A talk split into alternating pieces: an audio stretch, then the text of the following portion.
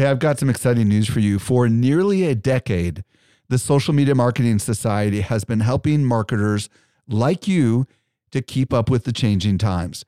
This is our private community just for marketers, and the doors are open right now. When you join, you get access to ongoing training and become part of a welcoming community of marketers who are just like you. Learn more at smmarketingsociety.com. Again, smmarketingsociety.com. Welcome to the Social Media Marketing Podcast, helping you navigate the social media jungle. And now, here is your host, Michael Stelzner. Hello, hello, hello. Thank you so much for joining me for the Social Media Marketing Podcast, brought to you by socialmediaexaminer.com. I'm your host, Michael Stelzner, and this is the podcast for marketers and business owners who want to know what works with social media. Today, I'm going to be joined by Tom Breeze. And we're going to explore how to create YouTube ads that convert. Trust me, even if you don't want to create YouTube ads, you are going to love, love, love this episode. Stick with me. By the way, you can reach me on Instagram at Stelzner or email podcast at socialmediaexaminer.com. And also, if you're new to this podcast, I have an incredible lineup coming your way. Hit that subscribe button. I was recently at Social Media Marketing World and I had a chance to connect with some of our best customers. A lot of them listen to our podcast just like you do. Not everyone knows what I'm about to share with you. We do something special here at Social Media Examiner. The best of the best of the guests that you hear on the Social Media Marketing Podcast not only teach at our conference, but they're also part of our secret society called the Social Media Marketing Society. Each month, our top tier guests who have been on my show are invited to train inside our society for an exclusive group of marketers who are just like you.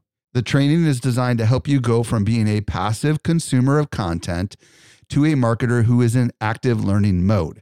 So if you're ready to make real progress with your marketing, you're a perfect fit for the Social Media Marketing Society. Join us by visiting smmarketingsociety.com. We've got a really big sale that is ending very soon, so don't delay. Again, visit smmarketingsociety.com and join today.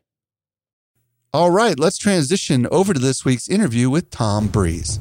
Helping you to simplify your social safari. Here is this week's expert guide. Today, I'm very excited to be joined by Tom Breeze. If you don't know who Tom is, you need to know who he is. He's a YouTube ads expert and CEO of Viewability, a YouTube ads agency that helps direct response B2C companies scale their businesses.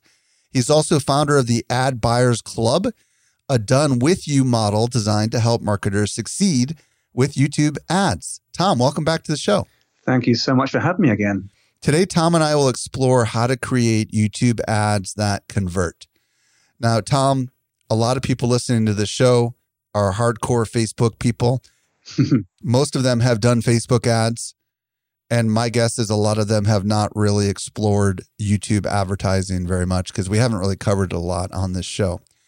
So, for those that are maybe not yet using YouTube ads or who have had limited success with YouTube video ads, what do you want to say? What do they need to know? Why should we be focusing on YouTube video ads? That's a great question. And you know, I've been doing this for eight years now, and I think my answer has been pretty much the same thing. And then over the last year, things have changed a lot more. So for years, I've been saying, look, there's this blue ocean over here. No one's exploring YouTube. And I was doing YouTube before Facebook was a th- even a thing to advertise on. Um, so I was like advertising on YouTube. And for me, it's always felt like if you can work out how to advertise on the platform, it's a brilliant platform to be on because you get so many hidden benefits from actually advertising on the platform. Yes, you can get great cost per acquisition, you can get customers and clients in consistently, reliably, and at great cost. There is a bit more of a tackling process to YouTube. It's not as simple and straightforward as Facebook, but once you know what you're doing and how to do it, you can really open up YouTube. But I think that over the last year, my conversation around this has shifted a little bit because I think that the I think a lot of people are starting to experience a bit more uncertainty around Facebook. I think for years it's been that platform where you just know you can just go there, you find your audiences, you rely on some lookalike audiences perhaps, and you just build and grow your Facebook ads. But more recently, people are getting accounts banned. They're getting their kind of ad fatigue is setting in really quickly. People find there's like glitches in the system every now and again. And not to say that YouTube's completely doesn't experience that. It does have a few technical things with it, but you tend to find you have a much smoother ride with YouTube. And it's a different platform, it's a different way of thinking about advertising on the platform. But once you unlock it, it's huge. It can rival, it can do bigger things than Facebook often. And it's just this platform that's sitting there and so few people are taking advantage of it, which is a bit of a shame, really. Well, we're recording this in November of 2020. And I'm imagining, you know, we're still dealing with COVID, right? Someday in the future, hopefully that'll be over with, but we're still dealing with the fact that people are stuck at home. They're not going anywhere. Kids aren't going to school as often. So I would imagine video consumption on YouTube has got to be at an all time high. I mean, there's another opportunity, right? I mean, have you heard any stats about that at all? I haven't heard any like publicly printed stats, so to speak, around it per se, but I know from advertising across multiple different industries and seeing like the cost of advertising, especially in the early part of this year. So let's say April, May sort of time, the cost of advertising dropped heavily and there were far more people on the platform. So you had this like double bubble type scenario where the cost really reduced, the number of people kind of increased um, who were consuming it because maybe they're being furloughed or they weren't working or that type of thing, and uh, or at least working from home. And more recently, with the election, that's kind of made some of those CPMS jump up a little bit. But what I would say is that there's just a huge audience on YouTube already. But I think that the fastest growing audience on YouTube has been the older demographic of like 45, 55, 65 plus. Mm-hmm. And we've seen a lot of that growth recently from advertising as well. Like when I first started, it was considered the young person's platform. And now it's kind of a platform for everybody. It's almost like where the world goes to watch video, you would go to YouTube to find a video um, if you're online. And that's the beauty of this platform is that everyone is very familiar with advertising on that platform. And, and it's kind of like TV in a, in a weird way. Like people perceive advertisers as if you saw like a TV ad, for example, you saw the advertiser on TV, you make these mental shortcuts where you think, okay, well, if someone's advertising there, they must be good. Like they must be doing pretty well. Their products must be pretty good. You're, you're borrowing that um, that shortcut that people have when people when you advertise on YouTube. Like if you're advertising on YouTube, you kind of get classed in the same way. People think, this is a business that must be going places and doing great things because wow if you're advertising on youtube that's kind of like the online tv so you must be pretty good now you can advertise with five dollars a day as your budget and still have that impact on people so it's a great branding tool that goes alongside the direct response activity like i'm very focused on putting one dollar into the machine and getting more than one dollar out as quickly as possible and scaling that process up but when you advertise on YouTube, you're going to find that you have all these benefits. Like people get to see and know who you are as a brand. You find that all the other advertising avenues that you might be exploring can lift in performance as well. So it's there's like these direct kind of idea that's saying advertise on YouTube because it's great and you can get some great profit and scale, but it also has this hidden indirect benefit where everything else starts performing a little better because you've got this brand impact happening as well. Well, and I can say confidently that YouTube is the only platform that rivals Facebook as far as pure size and magnitude. I mean, it's it's up there as far as a billion users and you think about the average session duration on the platform. I've heard figures of like 30 minutes in the past. I'm sure it's even more now. So if you think about the fact that you've got everybody now on that platform, that means you've got actually more inventory available, right? Where it's just quite the opposite on Facebook, right? Like Facebook has limited inventory because of the way that they advertise, where YouTube can put an ad in front of every single video that chooses to monetize, which is probably most of them. And and I do think it's a really incredible opportunity, which is why I wanted to bring you on. So what I would love to to explore with you uh, first really is what are the different types of video ads that marketers ought to consider maybe break it down for us. Yeah. Okay. Cool. So the the two main ads that when you advertise on YouTube that you're going to want to explore are in-stream ads, which a lot of people call a pre-roll ad. So you're about to watch a video on YouTube, you press play on the thumbnail, it loads up, but then before you get to watch that video, an ad appears. And that's people call it a pre-roll ad. It's that ad that kind of starts up and you have five seconds before you're allowed to press the skip ad button. And so those are kind of the skippable in-stream ads. Uh, that's what they're called. You also find that you do get other formats. So you have things like bumper ads, which are like six seconds long, although those are being phased out. And then you have things like unskippable ads, which are normally about 20 seconds long, where you have to sit through the ad. Uh, but those aren't quite so popular as they once were. And people are really adopting the in stream ad. You also have a different type of ad, which is called a discovery ad. And the discovery ad on YouTube are the ones where you might search a keyword or you might be looking for videos. And then in the search results, when you get to that page you see all the videos listed for your results, there may be a couple that are sponsored. And those are called discovery ads. Or perhaps if you're watching a video and on the right hand side of like your view page, so to speak, when you're watching the video, the right hand side, there are a load of other videos that are being promoted to you.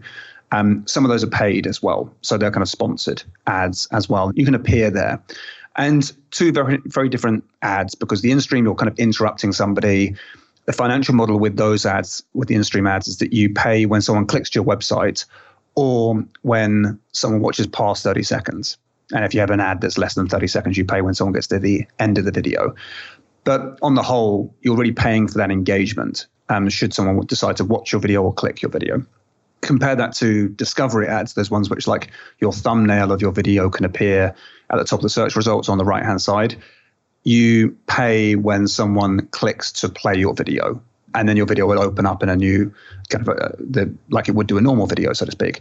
So you're kind of amplifying some videos there, and it is a different setup because when you know that you're interrupting someone versus someone's choosing to watch your video based on your thumbnail and your title, you probably realize that you can share different types of content. Like with the in-stream, you want to be a little bit more direct response, getting the click. With the discovery ad, you may be more happy kind of giving really good content and value to people and then approaching the call to action with a bit more like, hey, I've got more of this great stuff if you want it. And that tends to be the best format for those types of ads. But really, if you're getting started with YouTube, um, I would really recommend mastering the in-stream ad because that's where you can get really good profit if you know what you're doing and uh, really good scale because there's so much inventory there because you're not fighting with other people like you were saying just a second ago for that space, that real estate. You're now, if you're using in-stream ads, you're just interrupting the ad, the videos that people are already watching. And those videos are increasing every single day. So YouTube's getting bigger every single day, whereas somewhere like Facebook, you've got one newsfeed per user, and you're all fighting to be in that newsfeed. Um, so it's a great ad. The in-stream ad is a great ad to try and master first, I think, because it's if you get that one working, then you're in a great position to keep on growing and scaling your accounts. Quick question on the discovery ad. You mentioned it shows up in search. Trying to think, does it show up on desktop off on the right side or does it show up underneath? Like with Google search, you know how the ads sometimes show right below the results and sometimes they show off to the right. Is it the same with YouTube? If I'm YouTubing a certain phrase, does it show up right below the results, right there with the non ads, and you can't really tell the difference, or is it obvious that it's an ad? Okay, so on a desktop, it's pretty obvious it's an ad. On a mobile, less obvious, um, because the mobile experience is more that, that you've got the first third of your screen typically would be the video you're about to watch. So a discovery ad is going to be like you scroll down a little bit and then you see the ad there on a desktop device, you're going to see the video ad in the search results there. And on the right hand side, you see a little yellow button, I think it is, that says ad. Got it. So, um, or maybe it says sponsored or something. Can't remember exactly what it says now. So, one of the questions I've got is if we have a, let's just imagine someone listening has a YouTube channel that's doing pretty okay, and there's a video on that channel that's really crushing it. Can they turn that, that into an ad and have it be a discovery ad? Yeah, that's a really good strategy. So I'd say that if you've got a really good video that people, you know, that people watch it, they love it, and they come and do business with you as a result of that video, then it's a great way of getting in front of more people and you can figure out what keywords might work best or what type of audiences might work best. But the one really good thing about that is that then that video that is currently doing well inside your channel and you and you know it's working well for you, you start to amplify it. And then you can often find that that video then gets more organic reach as well, because as it gets more watch time added to it all the time, you're going to find that people are receiving it and they might like it, share it, comment on it. It's got much more activity. And you'll find it can rank for some amazing keywords or just get naturally more exposure by being in the related videos on the right hand side. But that's kind of just the organic, not the like the non-paid exposure. So you can kind of we've done that a few times with clients where we kind of kickstart some new content they might be putting out. So we kind of release it as a discovery ad, let it get to like 10,000 views or so. And then once you've got that, then you can, if you want to, you can pare back on the advertising and then let the organic life of that video just continue on, uh, which can be a great strategy. Have you ever found if you put an ad, if you turn a video into an ad, does it better to give it a little time? Like some people are probably wondering, all right, should I, every time I release a video on my channel, should I put some money behind it and make it into an ad, or should I let it go organic for about a week or two before I think about putting it into an ad? Do you have any thoughts on that? Yeah. So, I mean, I'm, I'm not the organic guy really, but right. I mean, one thing to consider is that when you release a video, if you've got a large subscriber base or you've got a large email database that you're going to send traffic to, you want to let that be the first activity. The reason being is because your audience who know you already and your subscribers are likely to watch the video with a long duration. Right. Um, so they're gonna they're gonna hang around. They're gonna like. They're gonna comment if you ask them to. They're your fans already. So you're gonna get great stats added to that video, and then that's kind of what YouTube are looking for. If you're to run to cold traffic, and you're to put an ad in front of people, um, but it's that content. It's the same content, but just amplified with, as an ad. When you do that, you're going to find that a lot of people click the video and then watch maybe the first few seconds and then think, "Oh, this is actually really for me." So what I would say is that if you know you're targeting really well and you know what type of targeting gets a really good viewer, then yeah, bring it in early because you can ramp up that video's activity in the early days. But if you don't know just yet, I probably wouldn't recommend that as a first wave of activity for that new video. I'll probably say once it starts dying down and you it, the views counts are like much less than there would be on the first few days, then maybe start promoting it as an ad. Just let that good data go through first, and then later add the add, add it as an ad because you're going to get less quality data. It's just more be view counts and watch duration will be different, and it will impact the video differently. So going back to in-stream ad, in-stream ad is the skippable ad that shows up before a video, and the discovery ad is something that shows up traditionally in search. Can they be the same exact ad? because I don't want to have misled people to make them think discovery ads have to be like full scale videos. Can you use a similar kind of model of a good ad for an in stream ad versus a discovery ad, or is the methodology totally different? I wouldn't say totally different. I probably would write a different video for a discovery ad than I would do an in stream ad. We don't do a huge amount of discovery adverts when we first get started with clients.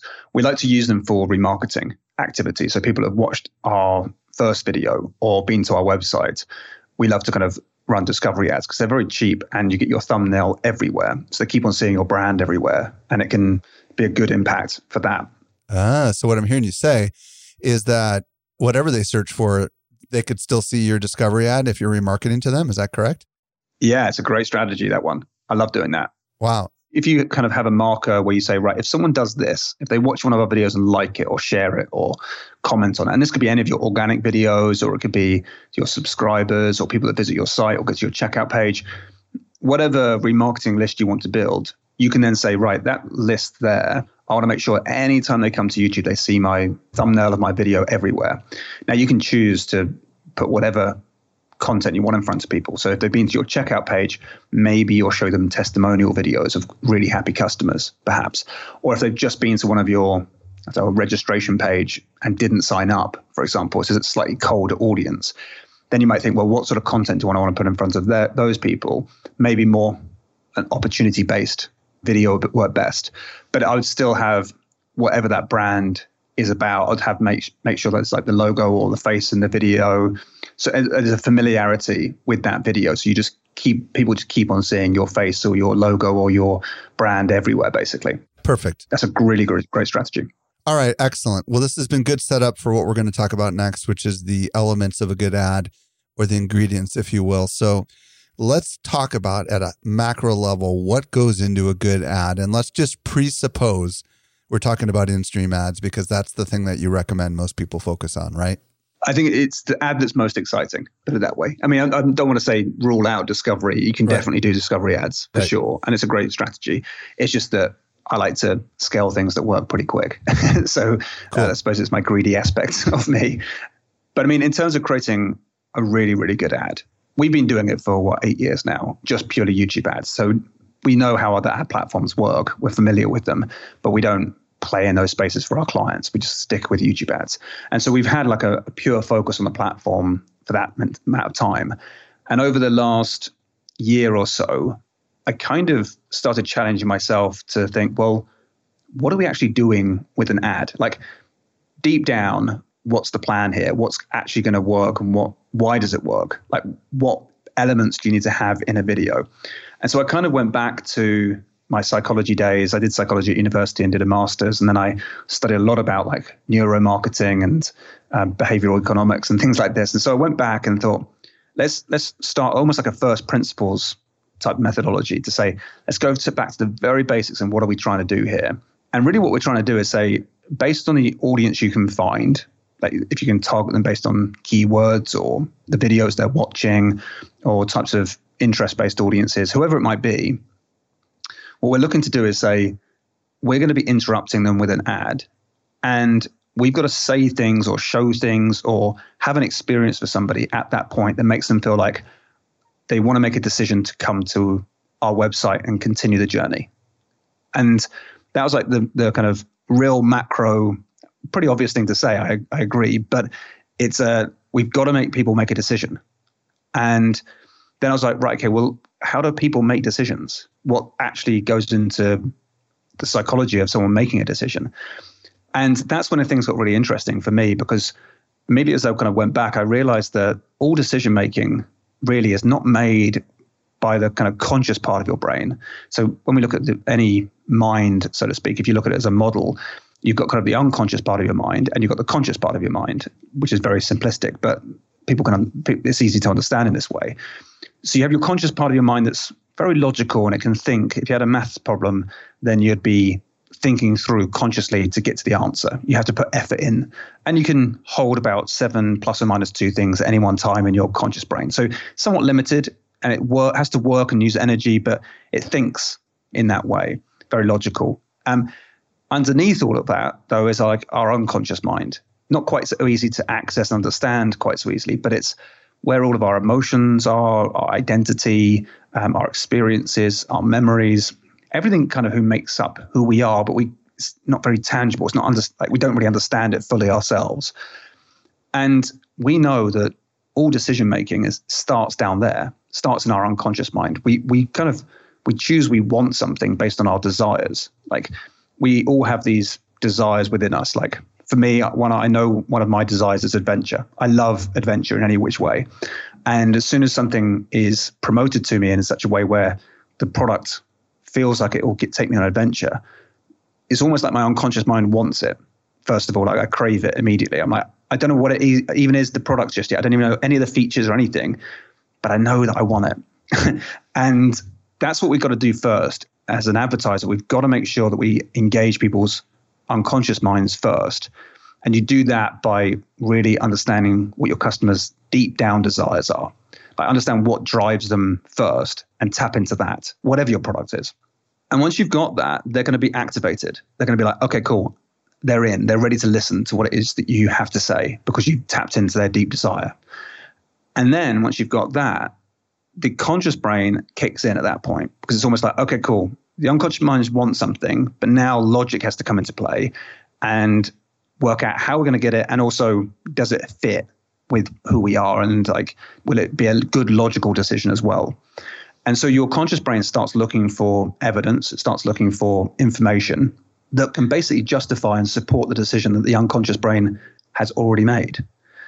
And so then what you're looking to do is tap into the values of your customers to say, well, what's important to them? And what will make them feel like, okay, cool, I'm making a good decision logically. Like, so if I was to go and buy a car, the chances of I see a car advert and a car's like taking me on an adventure and it's going off roading and then it pulls up to like a, a secluded beach where the driver goes surfing. I'm like, okay, cool. My unconscious brain is in. Like, I want that. That's a craving, like information to me. That's like, as soon as I see that, my unconscious brain is like, yeah, we want an adventure. I want that. So immediately I kind of crave that four by four car. And then my logic brain will start kicking in to say, like, okay, well, how do we go about getting that car? And I can't just, I mean, it's not good for my identity and my status if I just say to people constantly, I'm going to go and buy that car just because I want it. it's like not a great place to be. So we have to make our minds up and almost make like um, logical justifications as to why we want the car. And we start lying to ourselves. I'll say things like, well, I want it because it's got great mileage and it's got it's really, really safe. Now, those things might be important to me, of course, but it's not why I'm making the decision that I want the car in the first place. It's giving me an excuse as to kind of why I can tell other people that I want that car, which is crazy. I know. But when you think through any decision you make, you, you realize that if you go through any major decision that you've made, your kind of unconscious mind wants it, your conscious brain makes logical decisions as to why you can justify having that decision and why you're going to make that decision. And so that kind of as a psychology process and understanding customers, I was like, yeah, that makes complete sense. But no one's ever translated that through to video and ads. And so I was kind of like stuck at that point. I was like, well, how do I then take that information and make really good ads with it? And I kind of went to the movies world and tried to understand like how movies are made, to understand how people get really into movies. Because sometimes you watch a movie and you're just emotionally wrapped up, and you know why? Because it's been it's a beautiful story and it's the emotion of the music and everything that goes with it has drawn you in. And so I was thinking, well, what is it about that that makes it so powerful. And it's rarely the script. Like the script is important because it carries the story, but you're not really. I can never say to you, "Oh, do you remember the Shawshank Redemption? That's a great film. Do you remember exactly the words that were said? You might remember a couple of bits, but you're going to remember the visuals and the, the music that dragged you along, and that's the thing that kind of makes it an emotional experience, and that's what we're t- trying to tap into from the first part of the video. We're looking to grab their unconscious brain and get them wanting what it is. And so if it's an emotional decision and we've got to tap into that deep desire, that's going to be the first part of the video. And that's what we do in Act One. So we break these videos down into three acts. And Act One is all about engaging the unconscious brain, making you crave and want what it is you're talking about. And then Act Two is about making sure that you kind of satiate the conscious brain to say, hey, we've got the values straight with you as well. You're going to love this because of the way we do things, the things we stand for. Like you're going to feel comfortable justifying this decision that you want to make. And then Act Three is about building tension to make people act, basically, and, and take the call to action. So then that's how we do it. We now we create these ads, and we've seen such a big uplift in the performance of our ads by understanding that Act One is all about unconscious mind, Act Two is all about conscious mind, and Act Three is about calling to action using tension let me try to take a stab at summarizing this. So, act one is to engage the unconscious mind, which is to play to the emotions, identity, experiences, and memories, and the deep desires of the person that you want to be in front of. In your case, adventure, right? So, showing off something that stirs that desire for adventure. Act two satisfies the conscious mind which is the logical side of your brain that's saying, hold on a second, how are we going to pay for that? Right? Is that smart? Is that safe? Right? And that's where evidence and information is valuable and providing what that side of the brain thinks is important, logical justification. That is act two. And act three is to build some sort of attention to force people to act. Am I close? Is that a good summary? That's perfect. Yeah, exactly. Cool. Yeah, that's exactly what you do. So what I would love to do is let me back. How much time do we allocate? If we've only got like 30 seconds, I mean, how, you know, how much time are we allocating to each act? Let's start there. Okay, yeah. So I should probably say that the in-stream ads can be any length you want them to be. They don't oh. need to be 30 seconds. You okay. just pay when someone watches past 30 seconds. Okay. Well, how long is your typical ad then? Good question. The optimal time length is about two minutes 20. We found like in a bell curve of performance. But I mean, we've seen ads that have worked really well that are 15 seconds and some that are 45 minutes. Ah, okay. Well, let's just assume two minutes and 20 seconds is optimal. How much time are we allocating to each act in that context? Yeah, good question. So normally it's going to be the act two is normally a little bit longer. And so, and act three can be a little bit longer. So I'd normally break it down to be like almost probably around about 30% of the time would be allocated to act one, 50% to act two, and then 20% to act three as a very rough rule of thumb. Okay, perfect. So now that we have that context and a two minute ad, you're talking about like the first minute approximately. Is that right? Uh, wait, 20, 20, 30, 30 or 40 seconds or something like that, d- dedicated to Act One. So, what are we doing exactly in Act One? Yes, great questions. So, the breakthrough we had when, we did, when I was going through like all the neuroscience and things, I was like, the script doesn't matter as much as I thought it would. Mm. So, like, trying to be a copywriter and, and take an approach of let's write a script first is actually not the strategy we want to take. We're going to take a strategy of like, what's the storyboard first? Like, what are the visuals and what's the almost the music that's going to be happening or the sound effects and things.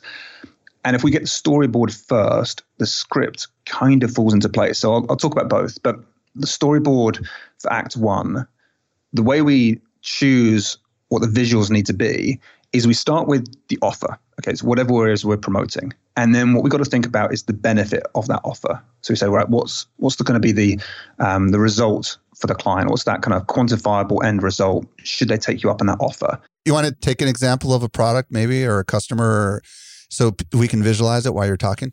Yeah, of course. Well, test me. Let's go that way. so, um, think of a product that you can think of, and I'll kind of we'll go through it together.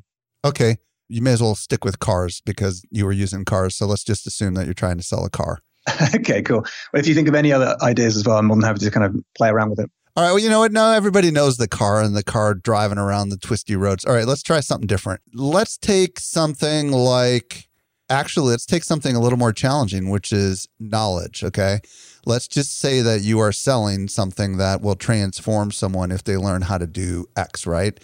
So let's mm-hmm. say that you're selling professional development training. Let's go there. Okay, professional development training. Okay, cool. Nice broad topic. yeah. Let's go deeper and let's say you're selling marketing training. Okay.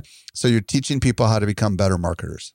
Okay. Well, now I feel like I'm cheating because that's what I actually do. So, but uh, that's fine. I know. Well, I want to pick something that's easy for you and also for our audience to wrap their head around. So, yeah, that's cool. Okay. Okay, cool. So, and this can get a little abstract, by the way. So, yep. as we go through it, it's you might take a little bit of time to kind of get concrete with this. But right.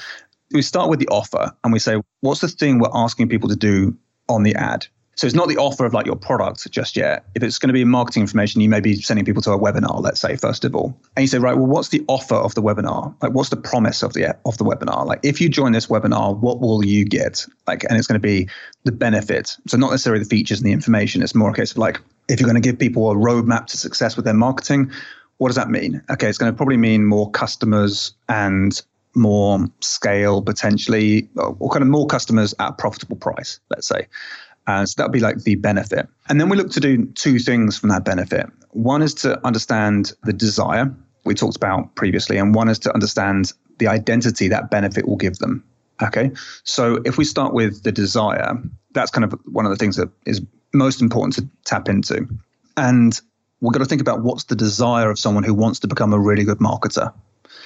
Now, I kind of feel like I can tap into that, which might be a marketer is looking to like a deep desire is like probably a little bit of certainty, a little bit of like a kind of level of confidence in themselves, and probably a level of recognition. A lot of times, like I see a lot of marketers want to be perceived as doing a great job. We want to get like that really positive feedback and recognition for the work they're doing, but probably also want certainty and especially if like they're seeing a rocky time with their Facebook ads, for example, they're probably thinking, "Oh, do you know what? I, I wish I could just land on something that will give me confidence again um, in what I'm doing." And um, so you might play into that and say, right, what is that desire? And this is where it gets a little bit abstract, and it's not always it's not always a word for it. But I would say that for a marketing product, and you're giving people kind of skills, they can get more customers. Their desire is like certainty and recognition, perhaps. And then if you look at their identity around that benefit as well, it's like, well, who do they become? Who will they transform into? So, like for us, we run Ad Buyers Club, for example, and we show them how they're going to become an ad buying pro. Now, that's an identity you can achieve as a result of that benefit. Like, here's who you will become. Now, you kind of get to define that yourself. Sometimes it's like in your brand, like you say, some people become this type of person.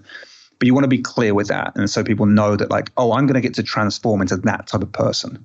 And that's a really key thing. You could become the person everybody looks to when they want to understand how to do X, right? Or you could be the uh, local in house expert on Y, right? Something along those lines, right?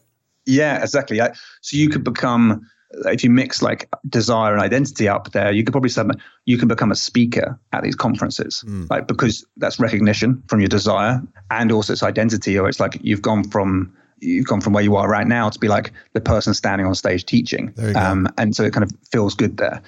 And so that would be like, a, like almost you're engaging unconsciously, like, oh wow, that's kind of what I want deep down obviously speaking on stage and things can fill people with anxiety and things like that as well. So you've got to be careful with it. But you start to kind of appreciate like where you're going with this. And then when they become that person, that new identity, they're probably going to adopt certain types of behaviors. So you can kind of think through like they may join a certain status group. So let's say if they become a speaker, for example, as soon as you become like a, a, marketing speaker, you get to rub shoulders with other speakers and you get kind of that elevated status perhaps in other people's eyes. And you may start doing things that would be different than if you weren't a speaker. You might be going to exclusive dinners or I don't know, whatever it might be for people. But you're gonna you're gonna start to adopting you start adopting certain behaviors because you are of that status group there. And those are the elements I'm thinking about when I'm thinking about Act One. So I'm thinking, all right, what's the offer? What's the benefit of that offer? What's the desire we're creating for somebody? What's the identity we're going to give to somebody? And what's the new behaviors they're going to generate uh, or start having as a result of being this new person? And then what I'm hoping to do is find some sort of setting or scene where we can say visually, immediately, if a marketer sees the start of the video, they're going to think, wow, I want to be that person doing that thing and feeling that emotion. So if we were to think of those three things, the person is the identity, the thing they're doing is like the behavioral, the activity they're doing, and feeling a certain type of emotion. So which might be recognition in this case. So this might be perfect to say, hey, if you want to be a, a speaker on stage and getting recognized like with a standing ovation and being people saying, oh man, great job, or whatever it is, like the start of the video, you've kind of wrapped up act one immediately by showing that to people because they're like, oh, deep down emotionally, I kind of crave that. It doesn't have to be a speaker. It could be someone giving a, a presentation to their team or their company and getting real recognition from the boss, for example. It could be anything, but it's like, right, we've got recognition. We've got them doing something, um, which is a behavior that only this new identity of person would be doing. And they want to kind of be that person. And once we got that, we're kind of like, great, we know what that scene needs to be. And of course, you can create multiple scenes where the same thing still applies, but you can kind of start wrapping together the storyboard for the first act. Yeah, quick question. Where are you going to find clips to support this? I mean, are there like open source video searchable libraries that you can find hopefully little snippets of video that maybe convey this? Or are you thinking mostly photography with like Ken Burns effect stuff going on? Or what exactly, how do we actually compose something like that?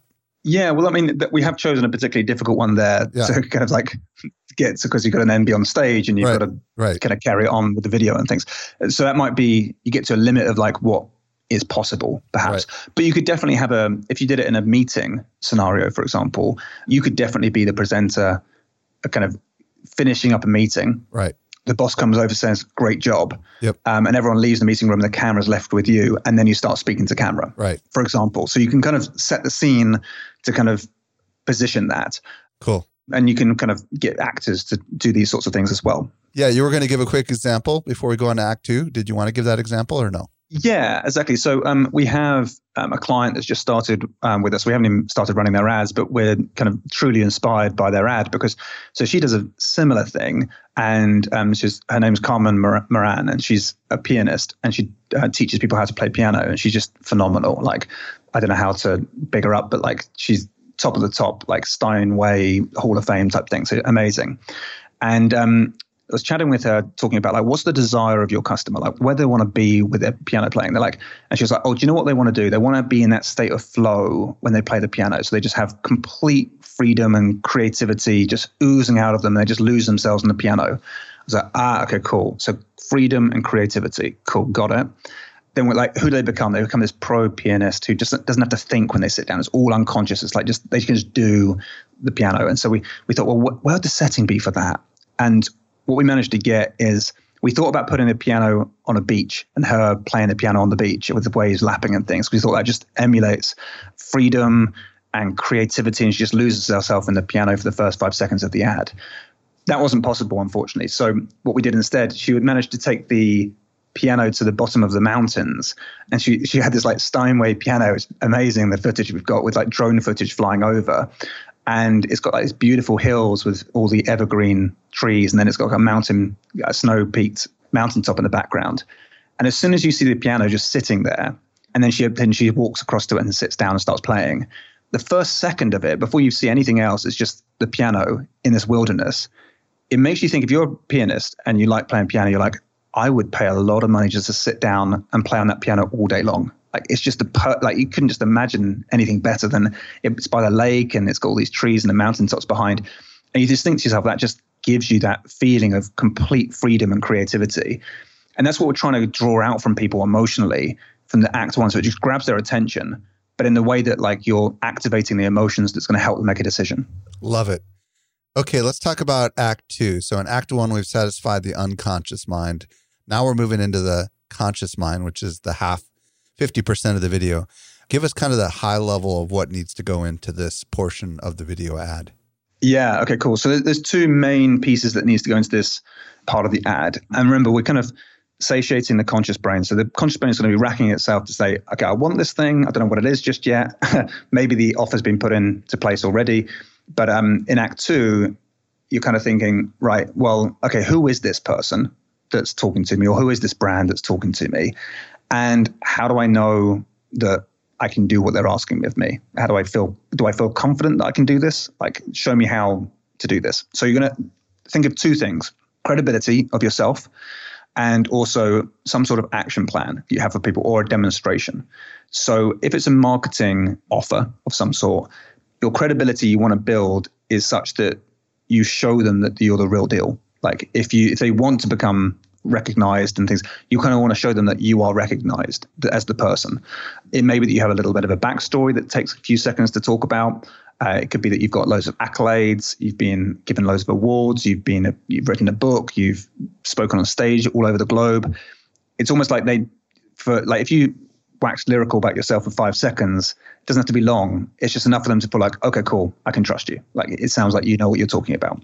And yeah, it doesn't doesn't need to be long at all. And then the next thing you need to do is, is also show people that you have a plan, you have a, a methodology or a roadmap or a blueprint or something along those lines where you could almost like print it out on a piece of paper and hold it up in the video to say, this is how it works. This is what we're going to be doing together. This action plan here. It's a three step plan, perhaps, or something.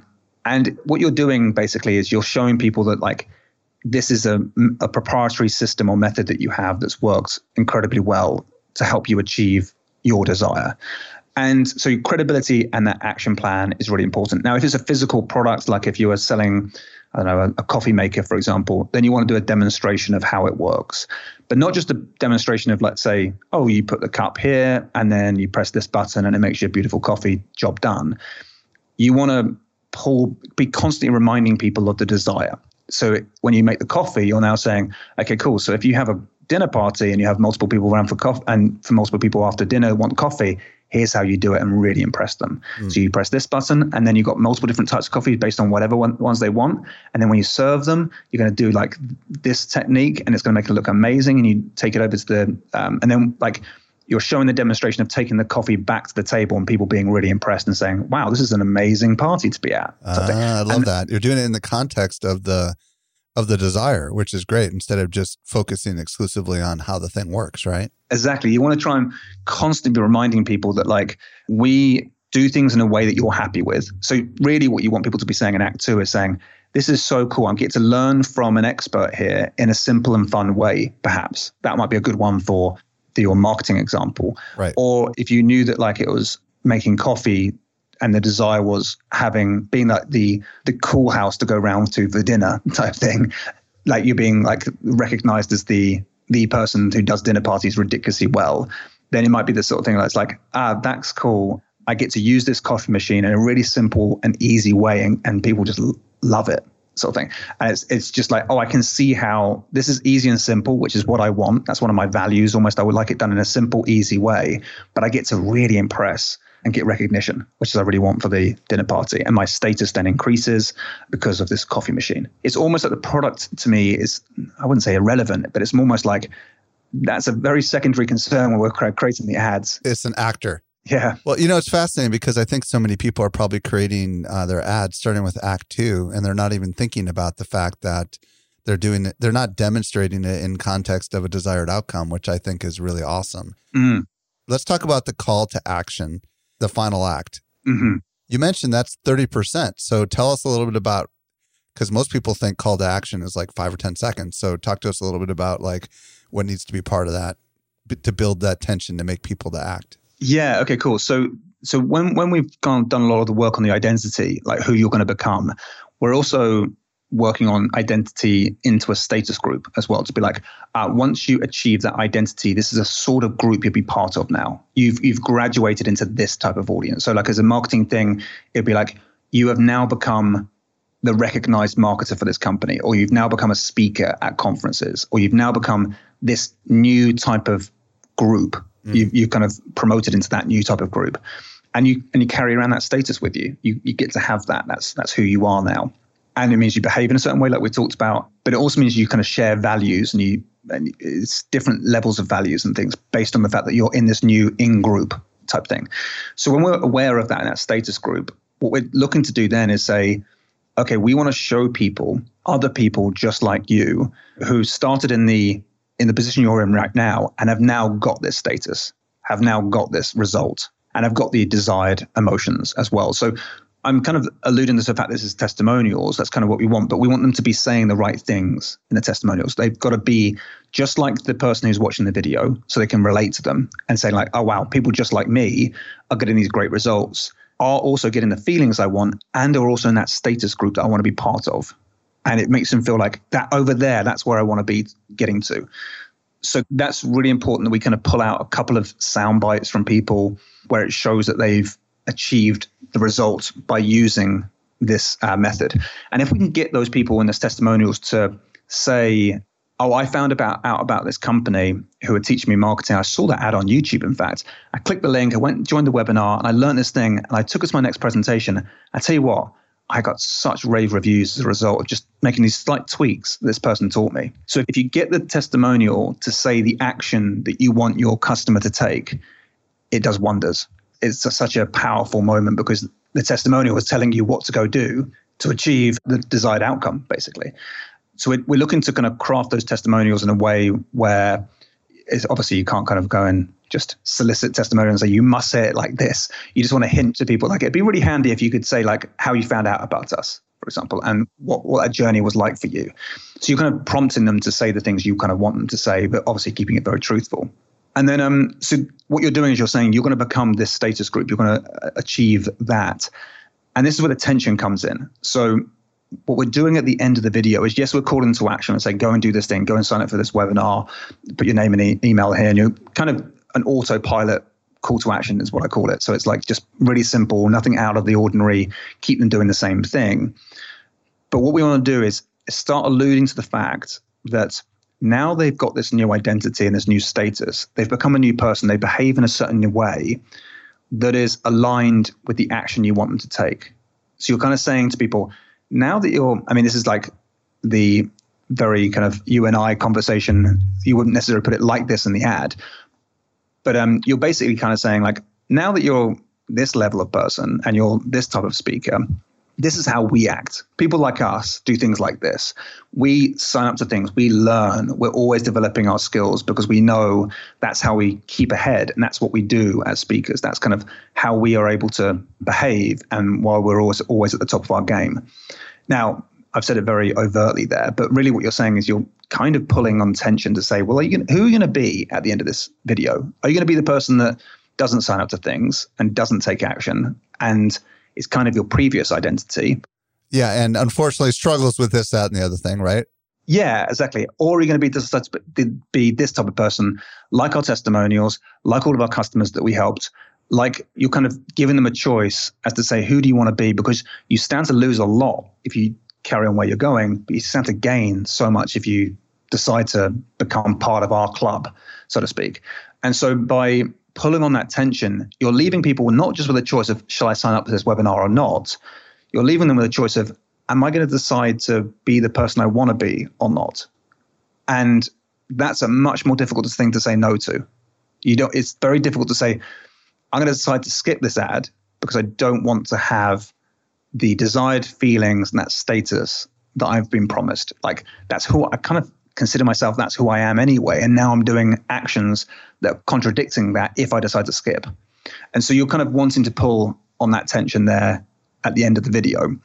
And then you can add in some further scarcity. We, we do like countdown timers at the end of the video to let, let people know that like there's only five seconds left of this ad. Right. Now's the time to click. I love thing. it. And that really does bump things up as well. Holy cow, Tom. This has been like a complete masterclass. And I know everybody that's listening is like, wow, that was amazing.